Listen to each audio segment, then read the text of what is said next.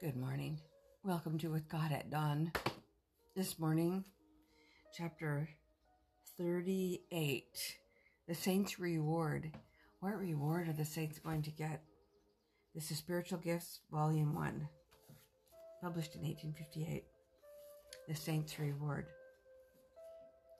Then I saw a very great number of angels bring from the city glorious crowns, a crown for every saint with his name written thereon and as Jesus called for the crowns, angels presented them to him. And the lovely Jesus, with his own right hand, placed the crowns on the heads of the saints. In the same manner, the angels brought the harps, and Jesus presented them also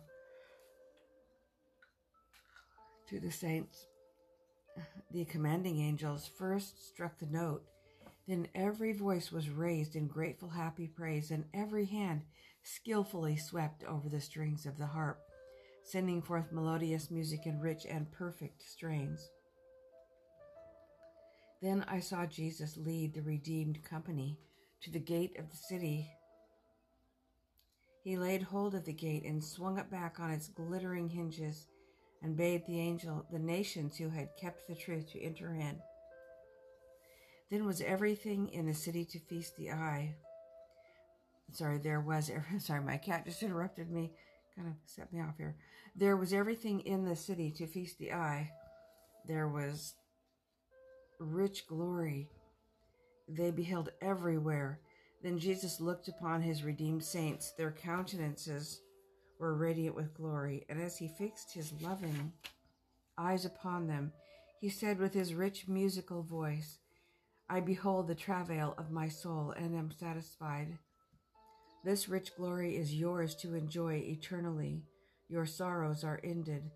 There shall be no more death, neither sorrow nor crying, neither shall there be any more pain. I saw the redeemed host bow and cast their glittering crowns at the feet of Jesus, and then as his lovely hand raised them up,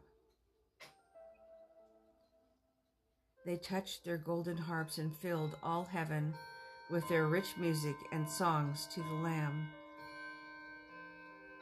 I then saw Jesus leading the redeemed host to the tree of life. And again we heard his lovely voice, richer than any music that ever fell on mortal ear, saying, The leaves of this tree are for the healing of the nations. Eat ye all of it. Upon the tree of life was most beautiful fruits which the saints could partake of freely. There was a most glorious throne in the city, and from under the throne proceeded a pure river of water of life, as clear as crystal. On either side of this river of life was the tree of life. On the banks of the river were beautiful trees bearing fruit, which was good for food. Language is altogether too feeble to attempt a description of heaven. As the scene rises before me, I am lost in amazement and carried away with the surpassing splendor and the excellent glory. I lay down the pen and I exclaim, Oh, what love! What wondrous love! The most exalted language cannot describe the glory in heaven. Now, the matchless depths, nor the matchless depths of a Savior's love. Amen. Hallelujah. Very short today.